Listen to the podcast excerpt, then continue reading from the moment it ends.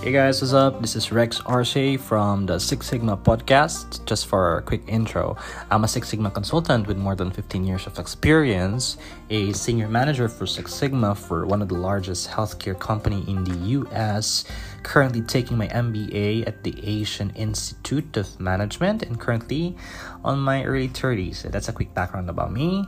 If you're up to learn Six Sigma, lean change management and practical applications, learn more about Six Sigma tools, hypothesis test, or you just want to be exposed to current issues in OPEX, Six Sigma quality, this is the podcast for you.